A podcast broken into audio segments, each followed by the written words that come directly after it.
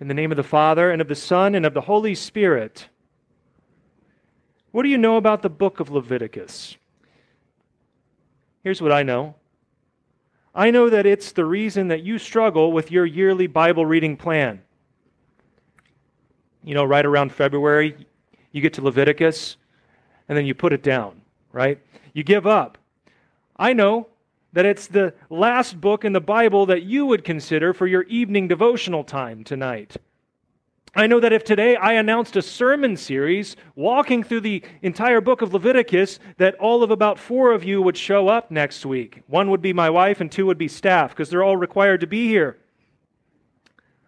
I'm only half kidding, of course, but there's a kernel of truth there. Leviticus is a closed book to many of us because we're not sure what to do with it. It's it's bloody, it's repetitive, tedious, and it doesn't seem like it has practical implications for our lives in the world today. We're not sure how it fits.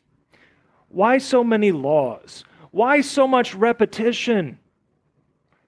Well, the key to understanding all of this is remembering that Israel had spent 430 years in Egyptian bondage. Think about what it means to be an American. Our national identity, our culture, our values, most of which are going out the window these days, but that's another sermon. But there does still exist this very real American spirit, a uniquely uh, American way of doing things, a way of talking and acting, a, a way of thinking and doing. It's, it's distinct from the rest of the world. And if you don't believe me, just go visit a foreign country. And, and the locals there, they will know that you're American right away. It doesn't matter the color of your skin, doesn't matter which part of the country you come from, they'll just know that you're American. Because we have this shared national identity. We have this common history and we have this heritage. And guess what? We haven't even been a country for 250 years yet. I'm going based on the Declaration of Independence. Now, we go back a little bit ways before that, but you get my meaning. That's it. In terms of the history of the world, we're a pretty young nation. And we already have this established culture and this identity. 430 years in slavery. That gave Israel a certain identity, a culture, and a heritage. They had become used to living under Pharaoh and his tyranny. They had become used to, to the pantheon of Egyptian gods that the Egyptians worshiped they were set under taskmasters who meticulously ordered every step of their lives. They were taught for centuries not to fear and love their God, but to fear and love Pharaoh's impostor pantheon. These people desperately needed reprogramming. That's Leviticus. It's God's way of reprogramming his people. Word by painstaking word, he was instructing them in a new national identity. What it meant to live under a people who were under new management. They had a new king. So, this is how they were going to order their lives in that kingdom. There's this constant refrain if you go and look at Leviticus 16 and onward, there's this constant refrain that you'll hear uh, in the middle to, to, to conclude each section of laws. And here's the refrain I am the Lord. I am the Lord. Okay? Do X, Y, Z, X, Y, Z, X, Y, Z. I am the Lord. Do X, Y, Z, X, Y, Z. I am the Lord. Was this God being petty? No. This is God saying, I am the God who has redeemed you. I am the Lord, Yahweh. Remember that and order your life accordingly. See, this is why God went through the trouble in the first place of bringing those plagues upon Egypt and Pharaoh's house so that the people of Yahweh would be set free to worship and serve Him. This is why he sent the destroyer upon Egypt, but provided the Passover lamb for his people. This is why he led them through the Red Sea onto dry ground. This is why he brought them to Sinai. It's one of the first things that God said to Moses whenever he went up the mountain. Because of everything that I've done for you and your people, it says this if you will indeed obey my voice and keep my covenant, you shall be my treasured possession among all peoples, and you shall be for me a kingdom of priests in a holy nation. See, there on Sinai, God was establishing his covenant with his people. He was laying out the terms by which they were going to live, and these terms by which they would live as a free people. It was initially codified in the Ten Commandments. Super simple. This is what it means to be my people. But then what happened?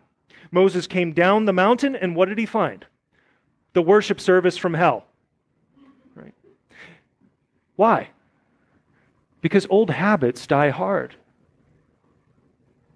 They were still under the delusion that they were in Egypt, even though they had seen God's power and they had received his salvation. They were supposed to be holy, but it took all of two seconds for them to show that they were anything but. So, Moses went back up the mountain. He, he interceded for them. Please, God, don't kill them and God reestablished this covenant. This is when he gives them Leviticus. So if you think that Leviticus is tedious and repetitive, consider that his people just worshiped a golden calf. They needed reprogramming. And what was going to be at the heart of this reprogramming? Well, there was going to be blood at the heart of this covenant. Right smack dab in the middle of Leviticus chapter 16, you have the Day of Atonement. Their sins were going to need to be atoned for if God was going to continue to dwell among them. They were going to need to be made clean, pure, holy, and that would take a lot of blood. And so in our Old Testament reading today, Leviticus chapter 19, we hear about the implications the implications of living from that holiness living from that holiness. Not a holiness that these people possessed in themselves, they had already removed all doubt about that. But the holiness that they received by virtue of God's presence in their midst. God told Moses in verses 1 to 2 of our reading today Speak to all the congregation of the people of Israel and say to them, You shall be holy, for the Lord, for I, the Lord your God, am holy. You shall be holy, for I, the Lord your God, am holy. And then what follows, the verses after that, that this is what it looks like in the life of the people. And what does it look like? Well, the verses that follow, if you go look at them later, you'll find that they are simply expansions on the Ten Commandments loving the Lord their God and loving their neighbors. Now, in verses 15 through 18, we hear about how this holiness carries over into our relationships, how we are to treat others fairly, how we are to guard the reputation of our neighbors by refraining from slander and gossip, how we are to deal with the sins of our neighbors with loving confrontation how we are called not to harbor bitterness, resentment, or hatred in our heart towards our neighbor. All of it summed up in verse 18 You shall love your neighbor as yourself. I am the Lord. There's that refrain again. You shall love your neighbor as yourself. I am the Lord. In other words, you're going to be my holy people set apart, special, distinct, consecrated, whatever word you want to use, holy. You're going to have this special relationship with me that will be mediated by blood atonement and the forgiveness of your sins. You will worship and honor me as your God, and you will be holy because of my holiness. And what flows from that is love of your neighbor.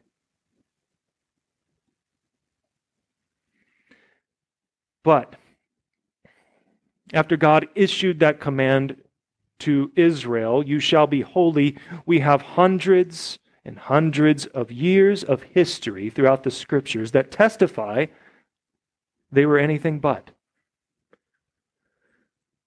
The consistent story with Israel was not only their rampant idolatry and their false worship and their breaking of that first table of the law to love their Lord their God, but it was always coupled with rampant immorality and gross violations of the second table love your neighbor. Just read the prophets to get a sense for how bad things got. The people became murderous. They were participating in human sacrifices, sometimes of their own children, to worship the gods of the nations. They were permissive with these murderous acts. They, they didn't call out their neighbors on these horrific deeds, but they allowed them, they permitted them, they oppressed their neighbors by taking advantage of the poor. This is a constant theme throughout the book of Amos. And rather than lovingly confronting their neighbors in their sins, they just looked the other way. And they even abused the prophets who had the spine to call them out on this stuff. Killed some of them a murderous people. In short, they failed to be holy, holy, as God's command intended for them. Did you know that God commands the same thing of us? This isn't an Old Testament versus a New Testament thing. You know, sometimes we think that Jesus came to make God's word just a little bit easier to digest, just a little bit easier to accomplish. But Jesus picks up on this same language in the Sermon on the Mount. And he says it a little bit differently. Here's what he says You therefore must be perfect as your heavenly Father is perfect. And do you know what he's talking about in that section? Go read it later. Matthew chapter 5, verses 42 through 48, somewhere in there. You know what he's talking about? He's not talking about looking perfect. He's not talking about uh, uh, looking perfect in the eyes of the world. He's actually talking about loving your enemies. Not just your neighbor, your enemies. That's what he says it means to fulfill the law. That's what he says it means to keep the second table. Not that you will just do good to your buddies, but to those who hate you. Love your enemies. Next words be perfect as your heavenly Father is perfect. To even love that person as you love yourself.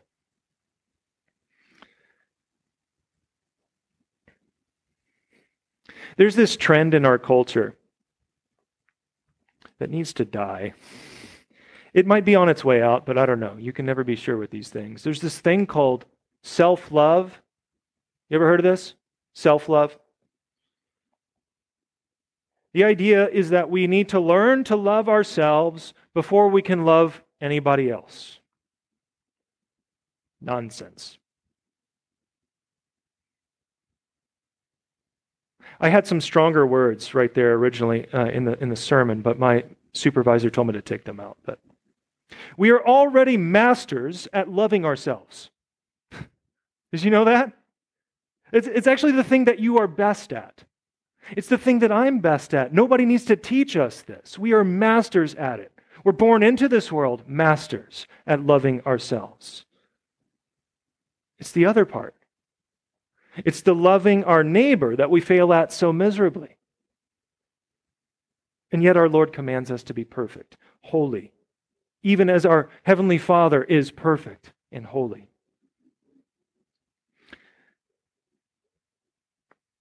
Can I make you a safe bet?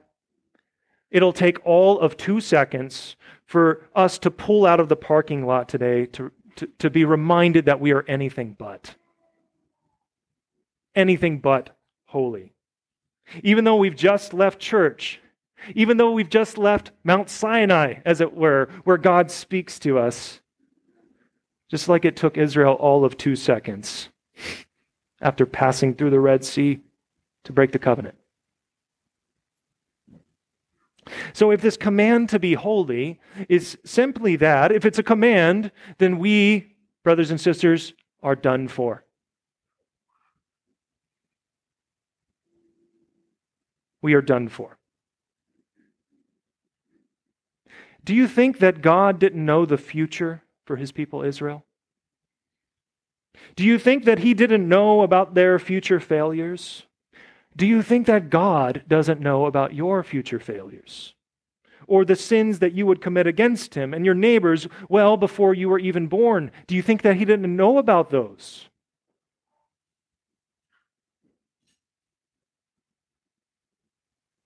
You need something that's going to cover you here and now. You need something that's going to last into the future, something that will make you truly and wholly holy.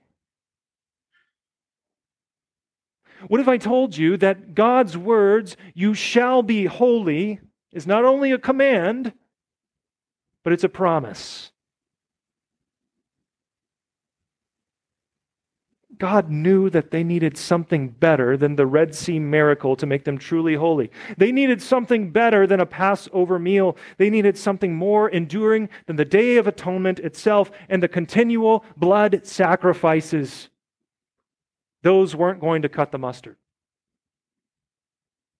Those would not make them holy, holy. Therefore, the Christ would come the Messiah who is the holiness of Yahweh incarnate. The Jesus who is the true Israel, who would come not only to fulfill the law in all of its facets, including perfect love for neighbor, but would also offer himself as the final blood sacrifice. The blood atonement that takes away the sins of the world, including yours and mine.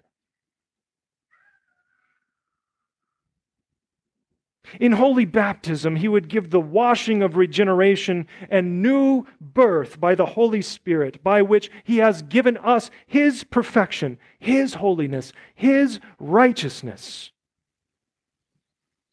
In Holy Communion, he would give us a greater Passover through his body and blood, wherein he makes us one with himself and with his holy church, and we have the forgiveness of sins, life, and salvation. Through his word and his sacraments, through the means of grace, the God who demands holiness of us dwells among us and supplies it to us. You shall be holy, for I, the Lord your God, am holy.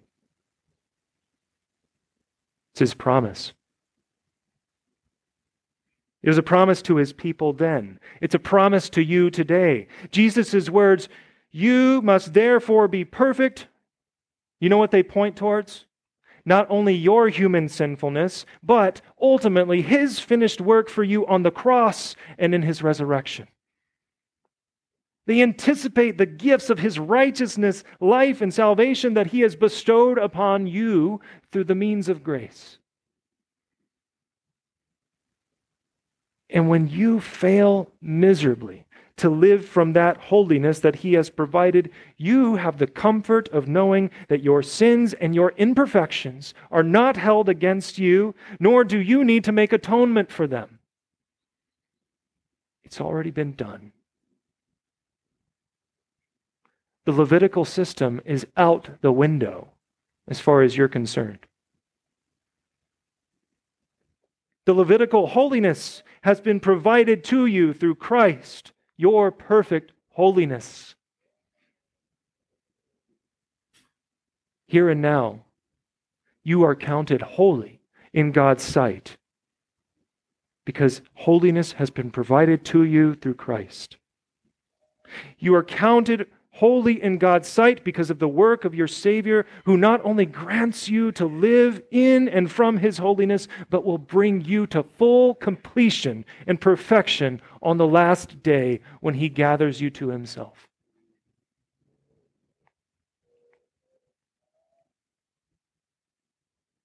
So, since we are free from the demands for holiness that the law makes, and since our holiness is provided in Christ, we are free. Free. Just as God's old covenant people were free from Egyptian bondage and Egyptian slavery, we are free for what? To love and serve our neighbors, even our enemies. And in so doing, we fulfill that vocation, that unique calling that God has given to us as his treasured possession, a royal priesthood and a holy nation. God has made it so. He says to you today, You shall be holy, for I, the Lord your God, am holy. Believe it, because it's his promise to you. In the name of the Father, and the, Holy, and the Son, and the Holy Spirit. Let's stand to our feet and confess our common faith using the words of the Nicene Creed.